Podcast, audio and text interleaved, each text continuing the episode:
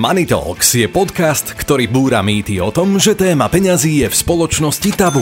S našimi hostiami hovoríme o peniazoch priamo a na rovinu. Tvorca tohto podcastu je Invest in Slovakia, super aplikácia, ktorá pomáha meniť svet, v ktorom žijeme.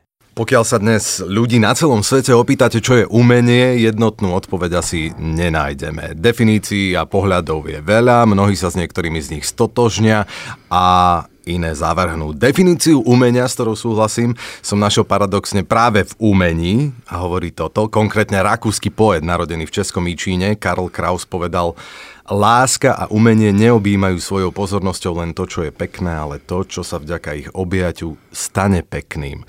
Aký má na umenie názor náš dnešný host a koľko toho má umenie spoločného s peniazmi, ako sa dá do umenia investovať, sa dozviete práve v tejto časti Money Talks, no ale teraz k hostovi je ním práve Julius Barci. Je to slovenský historik a teoretik umenia, súdny znalec v odbore umelecké diela, ktorý pracuje v aukčnej spoločnosti Soga v Bratislave. Julius, ahoj. Ahoj. A teraz možno teda začneme tou najkomplikovanejšou otázkou, aj keď ty nebudeš mať asi žiaden problém odpovedať na ňu. Čo podľa teba je umenie? No to je práve ten obrovský problém, že keď som nastúpil na vysokú školu alebo teda univerzitu, tak v prvom ročníku som mal pocit, že teraz ešte neviem, čo je to umenie, ale príde ten tretí ročník, to je taký zlomový, tak vtedy už niečo vedieť budem. Prišiel tretí ročník, neudial sa tento veľký zlom, potom som si myslel, že ešte tie ďalšie dva roky snáď v tom nejakým spôsobom pomôžu. E, prišla promócia a stále ako keby uchopiť ten obrovský a veľmi bohatý pojem umenia nie je až tak jednoduché, ale v zásade musíme asi prijať to, a zrejme tá otázka smeruje skôr k tomu, že čo je súčasné umenie, pretože o tom starom umení veľká väčšina ľudí má akú takú mm. predstavu, ale to súčasné umenie je lepšie skôr akceptovať, ako sa ho snažiť silou, mocou pochopiť. Ak teda zlyhajú tie, tie snahy pochopiť to alebo preniknúť do hĺbky, tak sa uspokojme s tým, že to treba akceptovať. Mm. Ale to si dal teraz takú definíciu, takú, pokiaľ by som bol na tvojej prednáške, tak toto by som možno očakával, že povieš. A ako človeka, keď sa ťa niekto pri čaji opýta, čo je pre teba umenie, tak čo by si mu povedal? No umenie je presne to. Je taký e, autor, ktorý sa volá James Elkins, to je mhm. americký teoretik umenia, napísal knihu Prečo ľudia plačú pred obrazmi. A on sa tam zaoberá e, diagnózou, ktorá sa volá Standalov syndrom. A tento Standalov syndrom v podstate bol opísaný prvýkrát, dá sa povedať, v 19. storočí. Mhm. Prvýkrát touto ani nie chorobou, ale iba nejakými príznakmi trpel slávny francúzsky spisovateľ Standal.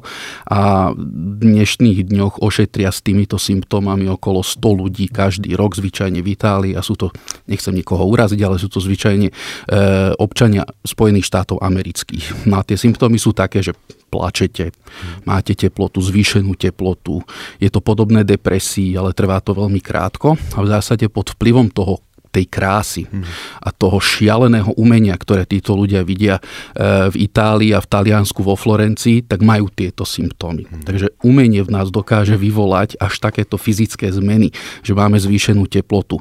A keď v nás niečo takéto vyvoláva, takéto, takéto, takéto stavy, tak asi to nebude úplne márna záležitosť a tiež to nebude úplne jednoduché. Je to veľmi komplexné, ale umenie je v zásade okolo nás všade. My už v 21. storočí naozaj máme to šťastie, že umenie sa nenachádza len v uzavretých inštitúciách. Nie sú to len súkromné alebo verejné zbierky, ktoré sú ťažko prístupné alebo totalitné, ako nás nosili do múzeí, keď sme boli študenti alebo teda žiaci a to bola vždy obrovská nuda. Dnes máme umenie všade. A nie každý má ale to šťastie, že sa práve vo svojej práci stretáva s umením. Kedy si sa ty rozhodol, že sa budeš venovať umeniu? Nič, to bolo dávno, to bolo krátko po narodení. OK, to, to, to tam musíš vysvetliť. Od detstva ma to ťahalo práve k týmto témam, k dejinám, k umeniu ako mm. takému. Ja som vyrastal na Gemery. E, Gemer vieme, že je plný pamiatok, mm. jednak stredovekých, aj tých novších a nejak sa to už potom podarilo stať sa kunzistorikom. Mm. Bolo aj niečo také, čo ťa mm, extrémne fascinovalo? Boli to obrazy, boli to sochy, bola to hudba, bolo to filmové umenie, Vrám? alebo to takto žánrovo nevieme zaradiť? Je to dosť náročné, pretože umenie, ako som spomínal, je veľmi komplexný pojem, je veľmi zložitý, veľmi košatý a zo samotného umenia to nie sú ani tak tie konkrétne produkty, ktoré mhm. človeka, samozrejme to je cesta k tomu, aby nás fascinoval tento pojem, ale on je o mnoho väčší. Je tam toho veľa. A mňa osobne, keď som bol dieťa, tak vždy fascinovalo to, čo je najbližšie, čo človek vidí a to boli práve tie pamiatky, kde som v podstate kunzhistoricky aj vyrastal a to je Betliarský kaštiel a hrad Krásna Hôrka. Čo znamená byť súdnym znalcom? Pretože to je jedna z tvojich profesí, byť súdnym znalcom umenia. Čo to je? No to je také isté, ako je súdny znalec v obore lekárstvo alebo niečo iné. Čiže čo je tvojou úlohou? No, mojou úlohou je vyjadriť sa k otázkam, ktoré zadávateľ posudku kladie. A zvyčajne sú to otázky, ktoré sa týkajú finančnej hodnoty mm. umeleckých diel alebo potom pravosti. Prípadne, ak je dielo poškodené, tak do akej miery je poškodené a koľko to poškodenie stojí. Aký je tvoj deň profesný? Náročný. Prečo? Vstávam veľmi neskoro.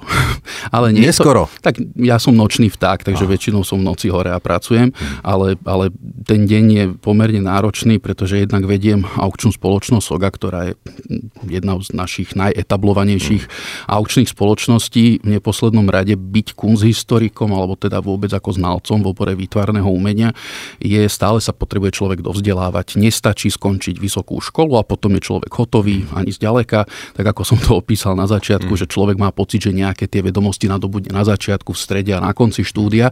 Áno, tie vedomosti sú tam, ale to je iba taký veľmi plochý základ k tomu, čo teoretik umenia naozaj potrebuje vo svojom živote. Ako sa to hovorí, čím viac vieš, tým vieš, že Vieš toho stále nevieš. málo. Áno, presne. A v tomto obore to platí viac násobne. No dobré, tak ja som veľmi zvedavý, že ako sa nám dnes podarí trošku prepojiť aj tie dva, podľa mňa úplne rozličné svety. Na jednej strane surový svet peňazí a na druhej strane krásny a hrejivý svet umenia. Ale oni asi idú ruka v ruke. Uvidíme, že čo nám o tom aj vždy išli. Povedať. Vždy išli? Áno. Je to tak? No je to tak, však aj tí umelci chcú ísť niekedy do reštaurácie na obed mm. alebo do kaviárne, tiež radi cestujú. Mm.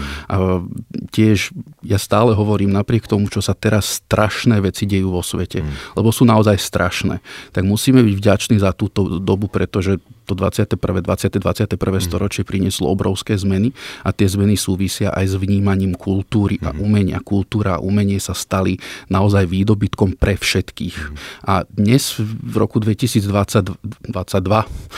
si asi ťažko vieme predstaviť obdobia, kedy to umenie nebolo pre všetkých. Mm. To skutočne bolo iba pre vyvolených ľudí a dokonca vieme aj také obdobia, ktoré sú pred rokom 1800, kedy to umenie, ktoré my dnes považujeme za to krásne a vlastne za umenie, skutočne umením nebolo. To bola tvrdá remeselná práca a umelci sa museli uživiť na veľmi silnom konkurenčnom trhu, ale respektíve na konkurenčnom boji.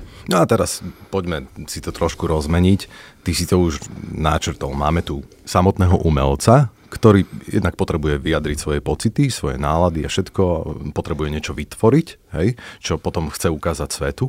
A potom tu máme toho príjimateľa, niekoho, kto, kto obdivuje to umelecké dielo.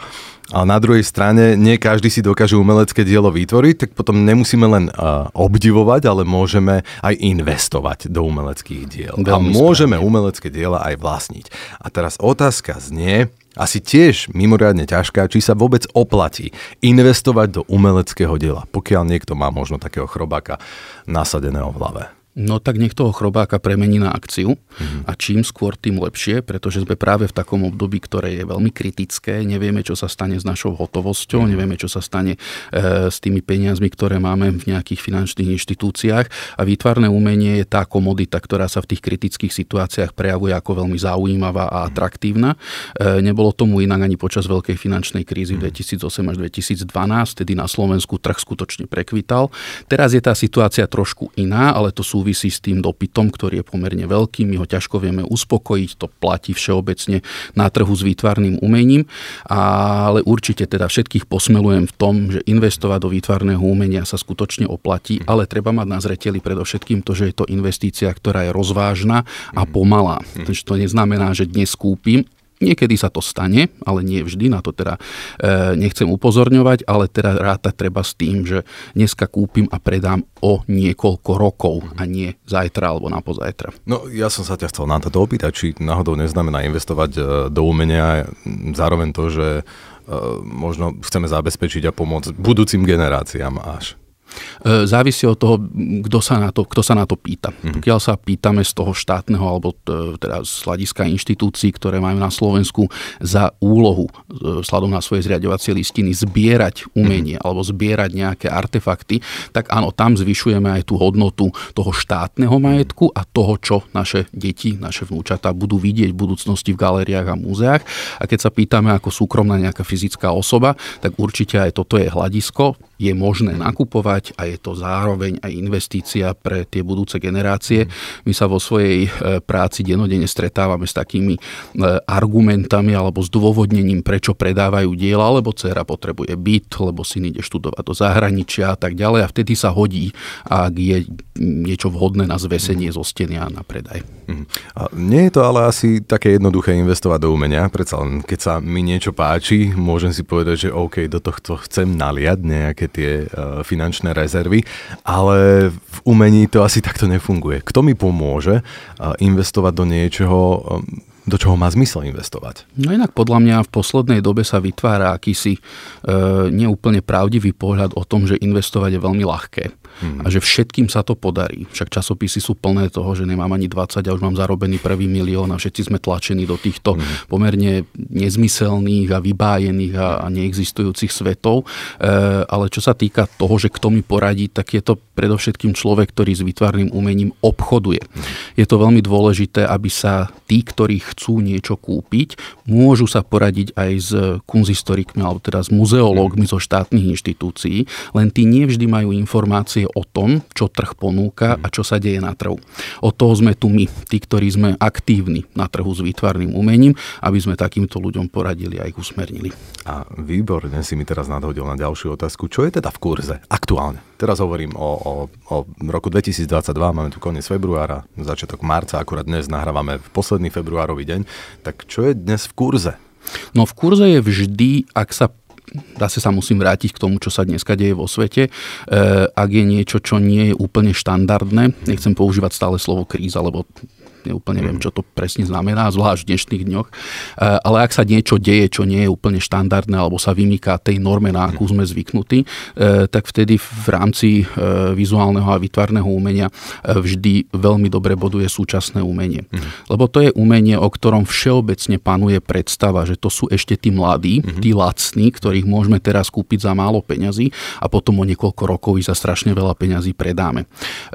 Toto, čo som teraz tak veľmi expresne popísal, v zásade funguje takto, ale samozrejme sú tam isté zádrhely, že nie je to, e, tak ako som spomínal, zo dňa na deň mm. a aj pri výbere toho súčasného umelca, ktorý ešte nemá za sebou to, čo všetko, e, to všetko, čo už majú za sebou, dáme tomu mŕtvi umelci alebo tí, ktorí sú e, v tých starších vekoch, tak treba mať dobrý nos na to, koho si vybrať, alebo dobrý nos na toho, kto nám poradí. Mm. A chcem investovať do nehnuteľností a teraz viem, že môžem si, ja neviem, vybrať pozemok, môžem si vybrať chatku niekde v horách, môžem si kúpiť byt, môžem si kúpiť dom, môžem si kúpiť, ja neviem, nejaký skladový priestor. A keď hovoríme o umení, tak do čoho, a teraz zostaňme u nás na Slovensku, do čoho Slováci investujú najviac? Sú to obrazy, alebo sú to sochy, alebo je to niečo úplne odlišné? E, do dnešného dňa sa dá povedať, že to, čo nás učili na základných školách. Ja stále hovorím príklad našej pani učiteľky z Rožňavy, kde som teda chodil na základnú školu, to bola pani Kahancová. A pani Kahancová nás učila tú výtvarnú výchovu, takú tú klasickú, ako všetci moji rovesníci a zrejme ešte aj dve generácie po mne e, zažili. A to bolo, že poďme na školský dvor a nakreslíme jeseň. Mm-hmm. Alebo nakreslíme zážitky z leta, alebo ja doniesla nám vázu na stôl a robili sme zátišie. Mm-hmm. To bol jediný spôsob e, vyjadrenia sa, aký hmm. nám bol umožnený. A pritom už v tej dobe, minimálne 100 rokov, existovali aj iné možnosti vyjadrenia sa. To znamená, to chápanie výtvarného a vizuálneho umenia ako závestného obrazu a sochy, ktorú postavím na podstavec, je pomerne obmedzené. Hmm. E, vizuálne umenie dnes je tak ako som povedal na začiatku, skoro všetko. Je všade okolo nás. Ale je dôležité to, kto to vytvorí, za akých podmienok a prečo to vytvorí. Mm. Pretože dneska je ten, ten spôsob uvažovania o umení e, pomerne zložitý. Dneska sa to už ne, nesmie ani nemá chápať len to, že umelec stojí pred nejakou e, maliarskou pale, teda pred stojanom a s paletou maluje, ako teda v 19. storočí. Impresionisti, dnes je to už o niečom inom. Dneska je umelec človek, ktorý je veľmi aktívny e, v spoločenskom dianí. E, sú dokonca akadémie v Európe, ktoré vychovávajú umelcov takmer výlučne k aktivizmu, to znamená, že si osvojujú isté témy a aj z tohoto vznikajú umelecké diela. Len veľakrát na Slovensku si klient nevie ani predstaviť, že by dostal CD alebo USB kľúč s nejakým videom alebo s nejakým záznamom z performance nejakého umelca, tak ďaleko ešte nie sme, ale určite sa tam dostaneme o niekoľko rokov. Mm. Takže a... môže to byť hocičo. Ale pokiaľ sa ešte, aby sme sa vrátili k tej, tej konkrétnej otázke, že do čoho, no. tak uvažujme skôr o tom, do akých oblastí, respektíve do ktorých segmentov výtvarného umenia a tam sa môžeme baviť o umení 19. storočia, kde sú sochy, obrazy, mm. kresby, grafiky, rovnako o medzivojnovej výtvarnej moderne a potom o umení po roku 1945. Na Slovensku stále ale najviac peňazí je možné získať z medzivojnovej výtvarnej moderny. To je to, čo považujeme za kľúčové v rámci slovenského umenia a je to v podstate aj akási kostra, pevná kostra nášho výtvarného umenia až do súčasnosti. Hm. A pokiaľ teda nás zaujíma e, to súčasné umenie, mladí autory, ktorí sú inovatívni, ktorí sú fresh, ktorí sú nápadití a prinášajú možno inovácie, na ktoré sme neboli doposiaľ v umení zvyknutí, majú oni vôbec napríklad na takej aukcii priestor alebo musia využívať úplne iné alternatívne cesty? Nemusia využívať úplne alternatívne cesty, pretože tie sú celkom jasne nalinkované.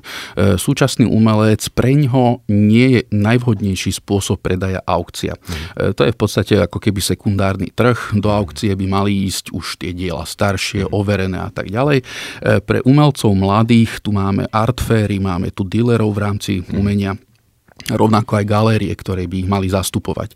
Len tým, že my sme na Slovensku a aukčná spoločnosť SOGA od 96. odkedy funguje, myslím, že to bolo v roku 2003, keď sme pripravili prvú aukciu súčasného umenia vôbec, e, tak ako keby aj tento segment sa stal nám vlastný a obchodujeme s ním, ale vo svete to nie je štandardné. To znamená, že tí mladí, nie že by nás mali obchádzať, to vôbec lebo predsa len sme pre nich nejaký zdroj peňazí a v neposlednom rade sme zdrojom e, alebo kanálom, ktorým si vedia ľudia zabezpečiť takýto druh umenia, ale pre nich je vhodnejšie niečo iné. Ukazovať sa na iných fórach a potom už keď sa tam dostatočne ukazovali, tak potom ich veľmi radi príjmeme ako renomovaných a veľmi drahých autorov. Mhm. Už sme to povedali, aj umelec potrebuje jesť, a, tak buďme teraz trošku takí, že bulvárny, nemám na to slovo, ale trošku zaujímame tými cenami, za čo sa predávajú umelecké diela na Slovensku.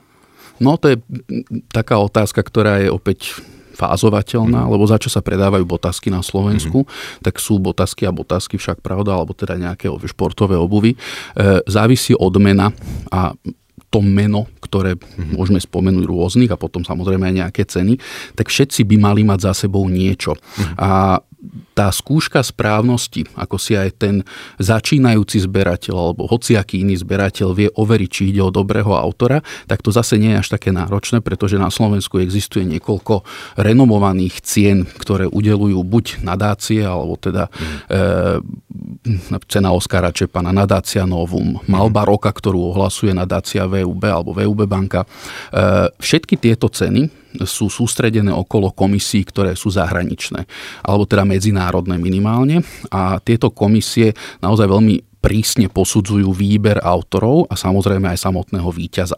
No a už keď si len pozrieme laureátov týchto cien za ostatní neviem koľko rokov, pretože niektoré z týchto cien sú tu viac ako 10, 15, 20 rokov, e, tak už len tí laureáti sú celkom pekným výberom toho, do čoho sa oplatí investovať a v neposlednom rade sú tam aj finalisti, ktorí možno z rôznych dôvodov sa v tej chvíli nestali laureátmi, ale sú tiež veľmi zaujímaví. A všetci títo už prechádzajú istým sitom odbornej verejnosti alebo nejakej odbornej komisie komisie. Mhm. Dobre, aby sme povedali aj nejaké konkrétne číslo, povedzme, máme nejaký rekord, najvyššiu sumu za uplynulé obdobie, ktoré ti tak ešte stále nejak rezonuje? Rekordy, sa, rekordy sú, e, ale tieto rekordy sa netýkajú súčasného umenia. V tom súčasnom umení Jasne. je to trošku rozbité do tých mm. nižších cenových úrovní, ale už teraz máme na Slovensku autorov, ktorí pokojne predávajú plátno za 10-15 tisíc eur do 40 rokov. Hovorím o autoroch, ktorí sú do 40 rokov. Mm.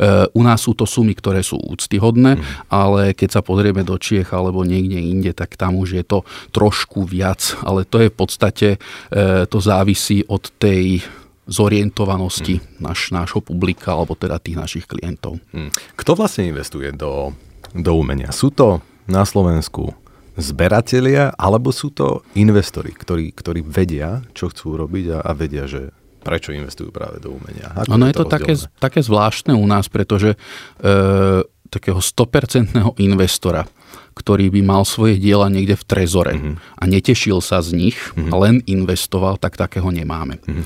Ale máme veľa investorov takých, ktorí sa svojimi zbierkami dokonca aj chvália. Mm-hmm. E, veľakrát zo svojich zbierok požičiavajú diela na veľké výstavy, či už do Slovenskej národnej galérie alebo aj do zahraničia.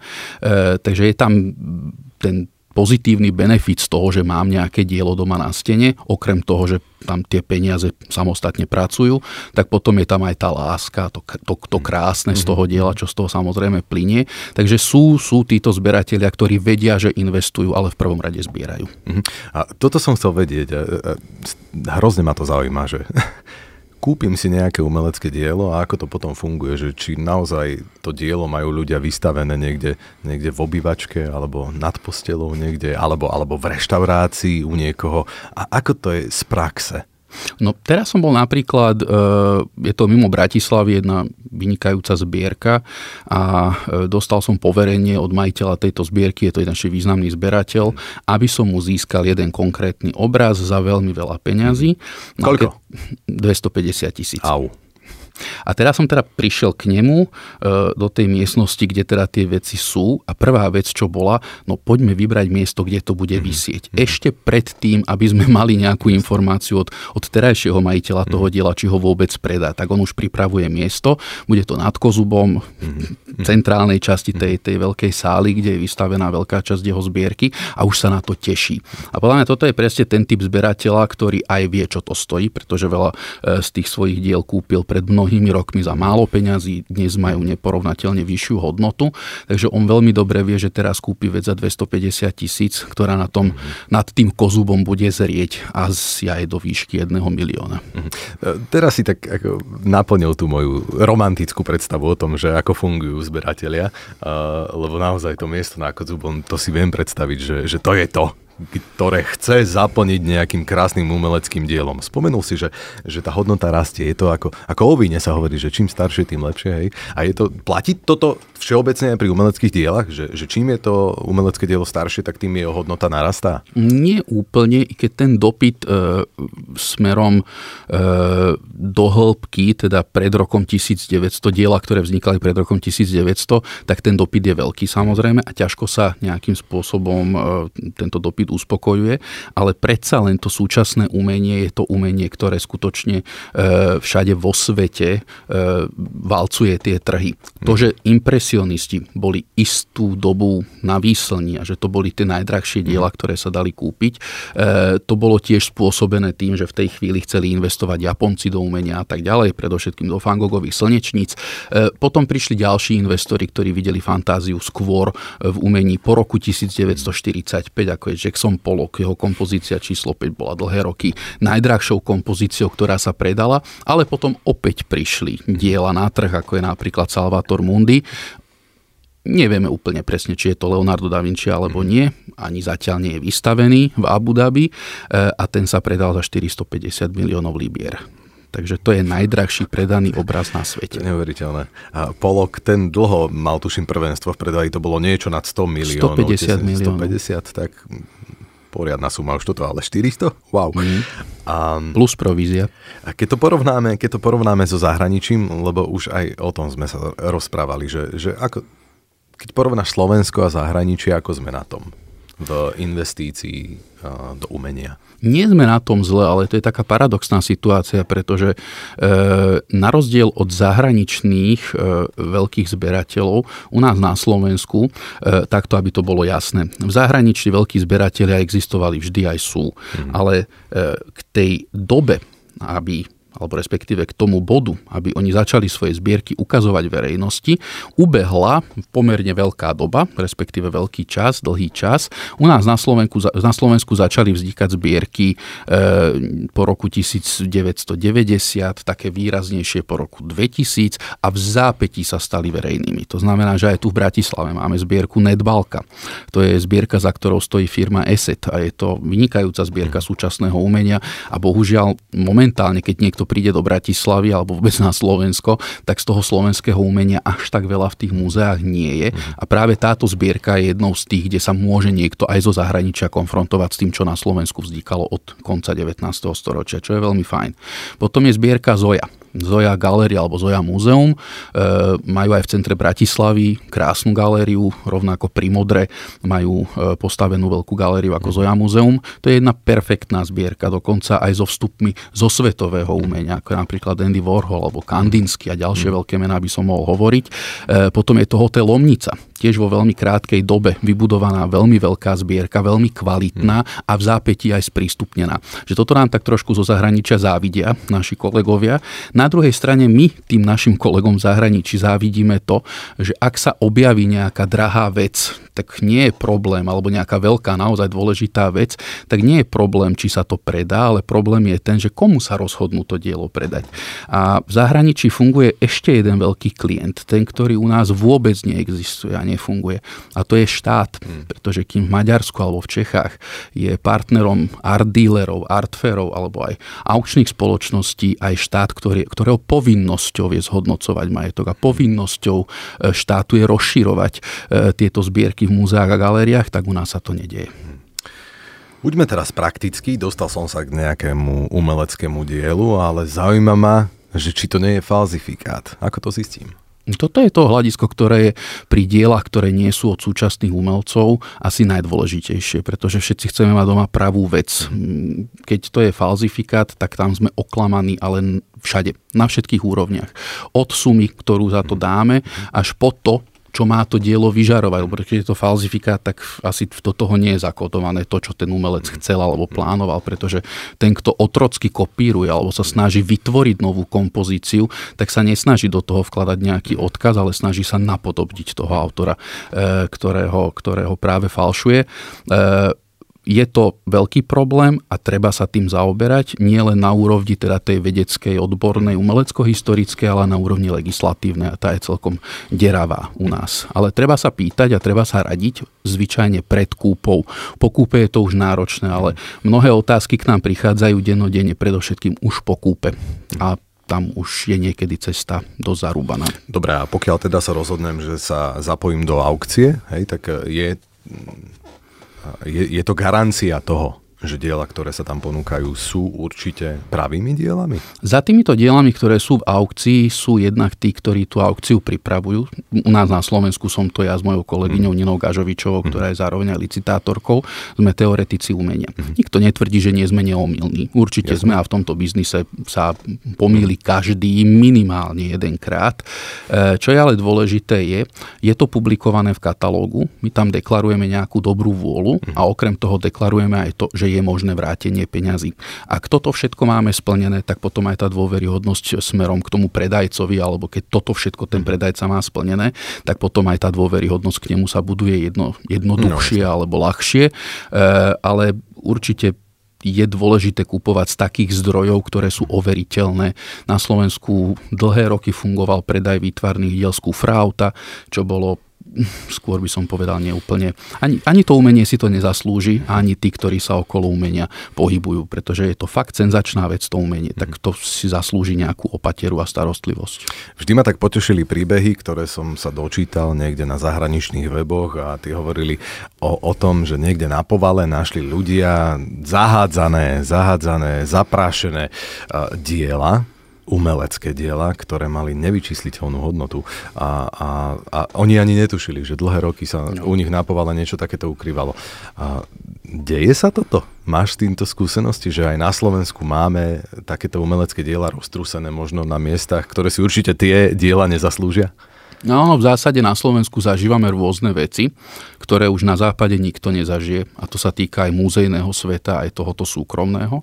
Že sa ešte objavujú diela, ktoré doteraz nikto nevidel a sú veľmi vzácne, ale mm, všetky tieto správy, ktoré prichádzajú zo zahraničných e, aukčných domov, alebo teda starožitníctiev, takých mm. lepších, alebo art dealerov, sú iba dobrým marketingom. Mm. Pretože aby sme my v roku 2000, neviem koľko, našli na povale Renoára, no... Je? Mm, neúplne si myslím, že je to pravda, pretože mm. jednak Renoir je autor, ktorý už počas svojho života bol veľmi drahým mm. autorom, bol obdivovaný, krátko po jeho smrti vznikali monografie, výstavy. To znamená, že jeho dielo je mapované celkom dobre. Ale áno, stáva sa, e, niekedy prídu ľudia k nám s niečím, že to ani neviem, čo to je, to malá babka doma a my zistíme, že je to zaujímavá vec, ktorá mhm. stojí veľa peňazí. Alebo som sa bol pozrieť u svojho švagra, teda u jeho rodičov, ma zavolali, aby som sa išiel pozrieť, čo to majú za obrazy, lebo mhm. sú to lekári, niečo mhm. dostali do daru a tak ďalej. No a som sa prechádzal po ich dome a mali jednu nádhernú modernistickú kompozíciu. Vyzeralo to ako koniec 20. začiatok 30. rokov, keď dve postavy, dve ženské postavy a hovorím im, že a to tam máte čo? A oni, že to si ani nepozeraj, to sú také dve škaredé holé ženy, že to je, to je nič, ale že práve toto je hodnotné. A bol to Armand Schönberger, oni o tom nevedeli, kto to je. To je maďarský modernista, ktorý mal aj tu v Bratislave v Karotone výstavu na konci 20. rokov. Je možné, že tento obraz bol kúpený práve na tejto výstave, no a hodnota je niekoľko desiatok tisíc eur. Krása, ale toto je na tom umení krásne, že 100 očí sa na nejaký obraz, na nejaké dielo pozerá a až ten ďalší pár si povie, že, že ale toto je, toto je to umenie. Ako ty rozlišuješ medzi niečím, čo je umenie a medzi niečím, čo je no gíčom? Uh, Dá gíč, sa to vôbec? Gíč od umenia vieme odlíšiť, pretože gíč je celkom jasná estetická kategória, ktorá sa formuje od 19. storočia, respektíve formovala v 19. storočí a mhm. vieme, čo to znamená. Ale nekvalitné umenie uh-huh. je náročnejšie oddeliť od toho kvalitného. Ale to je tak so všetkým, že niekto si sadne do, do auta nechcem žiadnu značku hovoriť, aby sme nikoho neurazili, ale proste do nejakého auta, Aha. ktoré nepochádza práve z tých slávnych automobiliek a bude sa v ňom cítiť rovnako dobre ako v Aha. aute, ktoré stojí 70 alebo 80 tisíc eur. Tak to isté platí aj umení. Že pokiaľ tomu človeku nepovieme, že halo, že no, uh-huh. predsa len, Jasne. tak sa bude s tým obrazom alebo s tým daným výtvarným dielom cítiť fajn. E, to, čo je kvalitné, sa dá odlíšiť od nekvality na základe poznania, to, že si teda dám tú námahu a naštudujem mm. si to, alebo sa opýtam daného kurátora. Mm. A... Ale s tým ide vždy nejaká práca. Pokiaľ by si mohol poradiť teraz ľuďom, ktorí si povedali, že OK, a možno, možno mi netreba piatý byt niekde na sídlisku na Slovensku, ale chcem investovať predsa len do niečoho iného, do umenia, tak ako začať? Aké by mali byť ich kroky a, a ten postup, ktorý si zvoliť?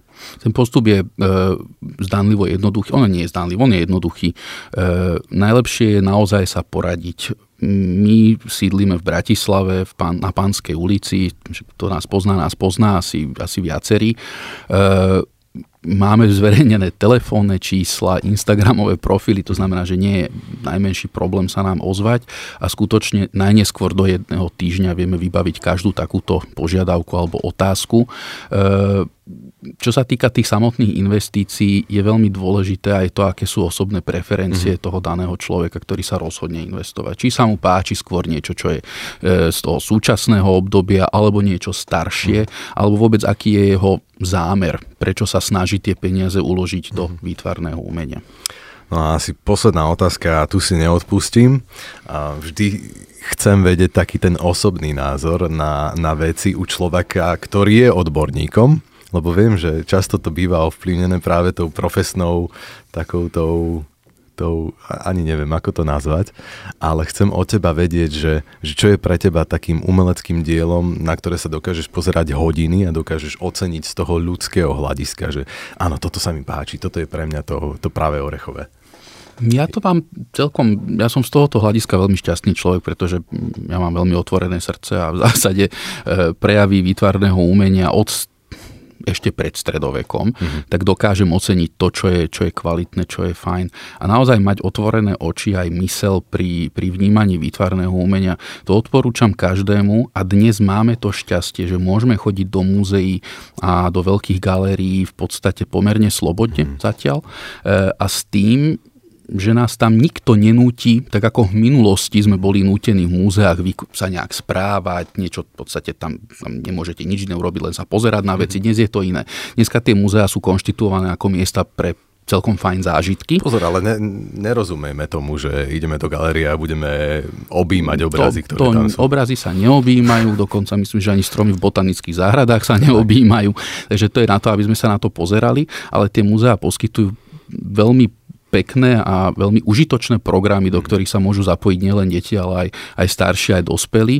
A to je tá cesta, ako sa s tým umením oboznámiť. No a ja mám ja mám rád v zásade veľmi veľa vecí. A z tých našich slovenských, tak, tak máme určite Medňansky, mm. jeden z tých autorov, ktorý mňa osobne veľmi fascinuje, ale potom sú to aj súčasní umelci, ako je Aneta Monachyša, Lucia Tkáčová, ktoré sú sú senzačné, alebo Jaro Varga, momentálne v Kambodži, kde ho srdečne pozdravujeme. Mm. Takže... A teraz je dobré mať asi pri sebe internet, aby všetky tieto mená si ľudia googlili rovno, aby tak. spoznali možno aj tých súčasných autorov.